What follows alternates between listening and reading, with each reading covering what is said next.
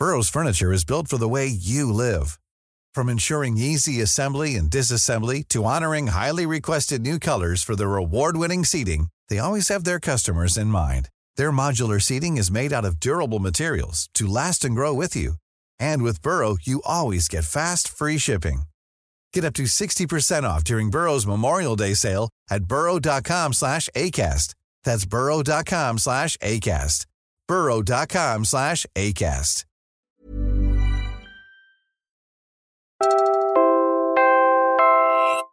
You're listening to Puma Podcast. So the list is quite uh, grievous, to be honest. And I think it's worthwhile going into kind of what the trade actually looks like. Um, there's a big responsibility on manufacturers to stop trying to find the most extreme forms of pain on individuals uh, when we have some of the ordinary law enforcement equipment, such as ordinary batons and shields, that do the job with well trained people and more effectively.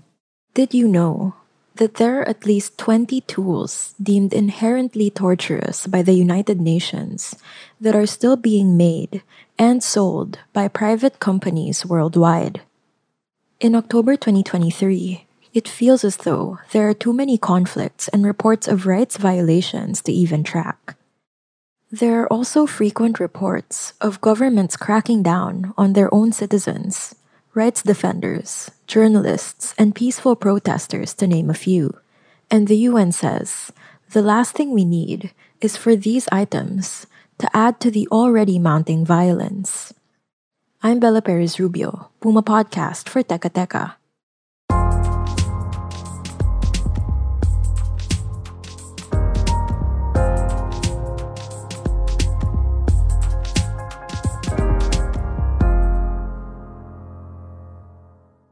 What we're talking about in terms of the items are things like spiked batons that literally just rip through the skin. We're talking about knuckle cuffs and finger cuffs that some have serrated edges on them. We're talking about electric shock bands that, that defendants are made to wear in court. And if they are restless, they will be zapped from the other side of the room. That's UN Special Rapporteur on Torture, Alice Jill Edwards. In her latest report to the UN General Assembly, she presented a list of items that she urged countries to ban entirely. Those are the tools you're hearing her describe now. We're talking about caged beds, so people are literally eh, constrained in those places. We're talking about tiger chairs and, and the metal chairs where people cannot move or are held in stress positions for hours while they are being interrogated, which for me conflicts with the whole idea of the presumption of innocence and the ability to remain silent if you are being held down and unable to move. There are a lot of instruments that are in use, such as gang chains, which is um, chaining individuals to other individuals, there's a high possibility of falls and falling over and causing injury to others. And of course, a lot of those instruments I've classified also as degrading and humiliating. They actually are remnants of slavery and servitude, and they really conjure up terrible images. It's easy to see what she means when she calls these objects inhuman. They serve no other purpose other than to inflict what the UN official calls unnecessary and excessive harm. Through to very modern instruments such as uh, millimeter wave weapons, which are designed to heat the uppermost layer of the skin in a crowded area so people will disperse on the basis of the unbearable pain, but they will not know where the pain is coming from. So there will be stampedes. And of course, the health effects of this have not been properly analysed. So that also is on my list. And then there are old fashioned instruments like lathies, very long batons, of course, they have greater kinetic energy, and sjamboks in other parts of the world. So there's a list of 20 items that I consider to be essentially modern day torture tools and human rights compliant law enforcement should not be equipped with these with this equipment. It's hard to believe that in 2023 there's still a market for these objects and that they're predominantly marketed and sold to law enforcement. And they have no legitimate law enforcement or other purpose that couldn't be achieved by another instrument that is also available. My research found that at least 335 companies in 54 countries around the world are manufacturing and promoting the items on my prohibited list.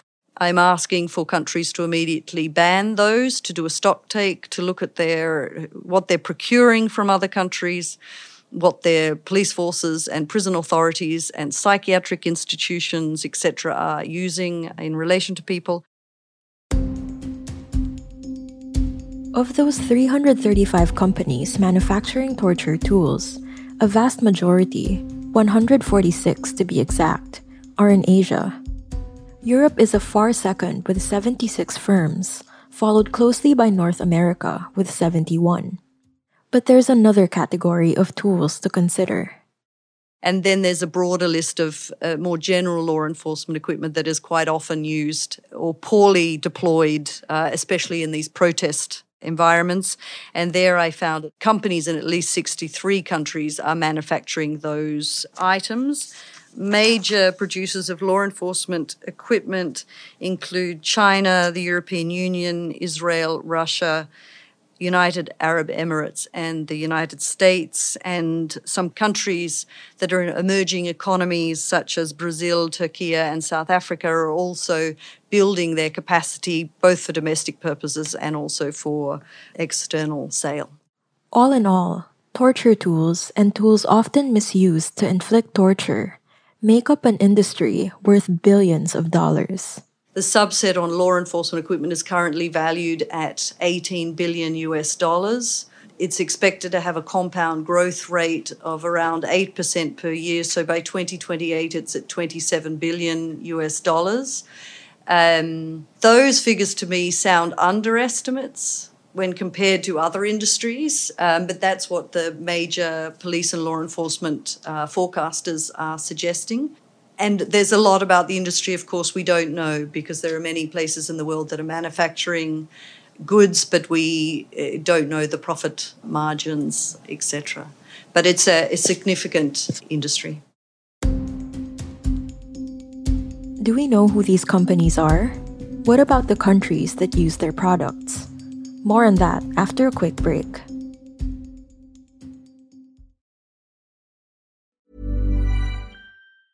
Ryan Reynolds here from Mint Mobile.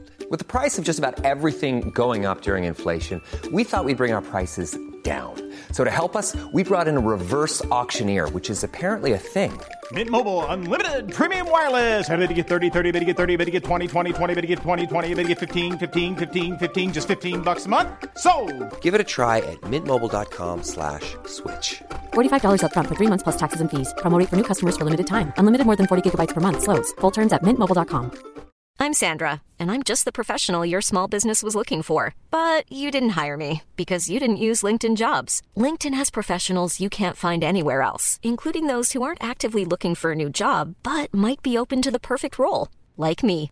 In a given month, over 70% of LinkedIn users don't visit other leading job sites. So if you're not looking on LinkedIn, you'll miss out on great candidates like Sandra. Start hiring professionals like a professional. Post your free job on linkedin.com/people today.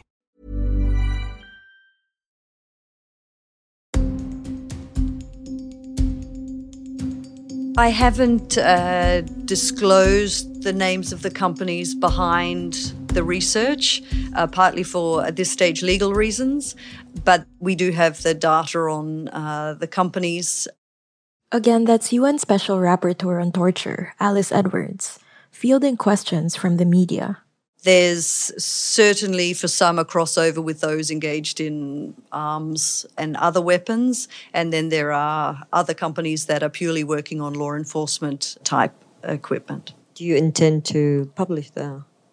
Uh, I names? haven't. Uh, I haven't decided. We are. I am now strategizing next steps. But one of my uh, next uh, steps will be to write to all of the major weapons trade fairs and sending the list of prohibited items, so they also can be monitors of making sure they're not uh, complicit in the promotion of items that are considered uh, cruel, inhuman, or degrading uh, per se. So it will be a process of kind of following up on this. So we may not know for a while who exactly these companies are, but we do have an idea of who's buying their products and how they're being used. And what I've seen is an increase in a number of countries of clampdowns on political opponents and human rights defenders, quite often under terrorism designations, including of uh, anti torture uh, NGOs, also, but also broader human rights NGOs. This has occurred in, uh, I've been involved in cases uh, in relation to the Russian Federation, Turkey. Um, I'm aware of cases in Pakistan. Um, I would say that terrorism and the terrorism framework is not always the right frame to use, and it can be very easily manipulated by one side or the other and is unhelpful. And then, of course, there are several catastrophic conflicts to consider. I've been shaken by the mass murder and kidnappings of civilians by Hamas in Israel. I'm also watching with alarm at the Israeli siege of residents of Gaza and the restrictions on fuel, food, and water, as well as uh, denying, at least last I heard, access for humanitarian uh, relief. Um, I've called on the protection of civilians and respect for international law, of course, as a first step. As of October 13, 2023, the UN official said she had yet to confirm reports of torture in Israeli prisons, but she expressed increasing worry. What I can say is the, that there are concerns around the mass incarceration of Palestinians in Israeli prisons. I have not visited uh, these locations to be able to verify data and the information. So I would also appeal to the states in the context of this recent um, escalation that, of course, the hostages are treated in conformity with the absolute prohibition on torture, but likewise, any detainees or others who are captured uh, by the Israeli forces, uh, the standards on treatment of prisoners of war must also apply. The data is bleak, but UN Special Rapporteur Jill Edwards is proposing a solution. It could be a treaty, it could be some other type of agreement, but I think something that holds states to account, but they also have a, a, kind of a roadmap of what they're supposed to do. In the first instance, even without that agreement, uh, states should ban the items on my list. Um, and do a stock take, check if they're in supply, check if their police officers and others are equipped with this equipment and restraints uh, and decommission and destroy them. One of the ideas that I proposed to the states is that there would also be a trigger mechanism. So when one a trading company and or state there will be a mechanism by which if a supply to a country that is suddenly engaged and embroiled in egregious violations of human rights, including uh, cruel, inhuman, or degrading treatment or punishment, even with ordinary law enforcement equipment, there would be a trigger mechanism to stop that trade so that one is not complicit in the harms that are being perpetrated on the other side. It would require also, of course, trade and customs officials to be quite clear on what items they need to be checking that are being uh, traded, as well as uh, trade fairs, etc., that do promote and sell these items. And the good news is that there are several countries working towards this solution. There is already a global alliance for a torture free trade being coordinated by Argentina, Mongolia, and the European Union. They have 63 states that are in favor of some kind of instrument. I hope that the next stage will be to adopt a resolution in the General Assembly to start the process of actually negotiating what this might look like. I hope my report will be instructive uh, to that. There is also a very large coalition of NGOs uh, from all different parts of the world that are backing this, and they recently adopted a declaration called the Shoreditch Declaration, where they are encouraging states to do this. And that was today's episode of Teka Teka. Again, I'm Bella Perez Rubio. Freddie Blanco edited this episode. Our executive producer is Jill Caro, and our senior news editor is Veronica Uy. What did you think of today's episode? Let us know in the comments on YouTube or on social media if you're listening to this on your podcast app. Thanks for listening.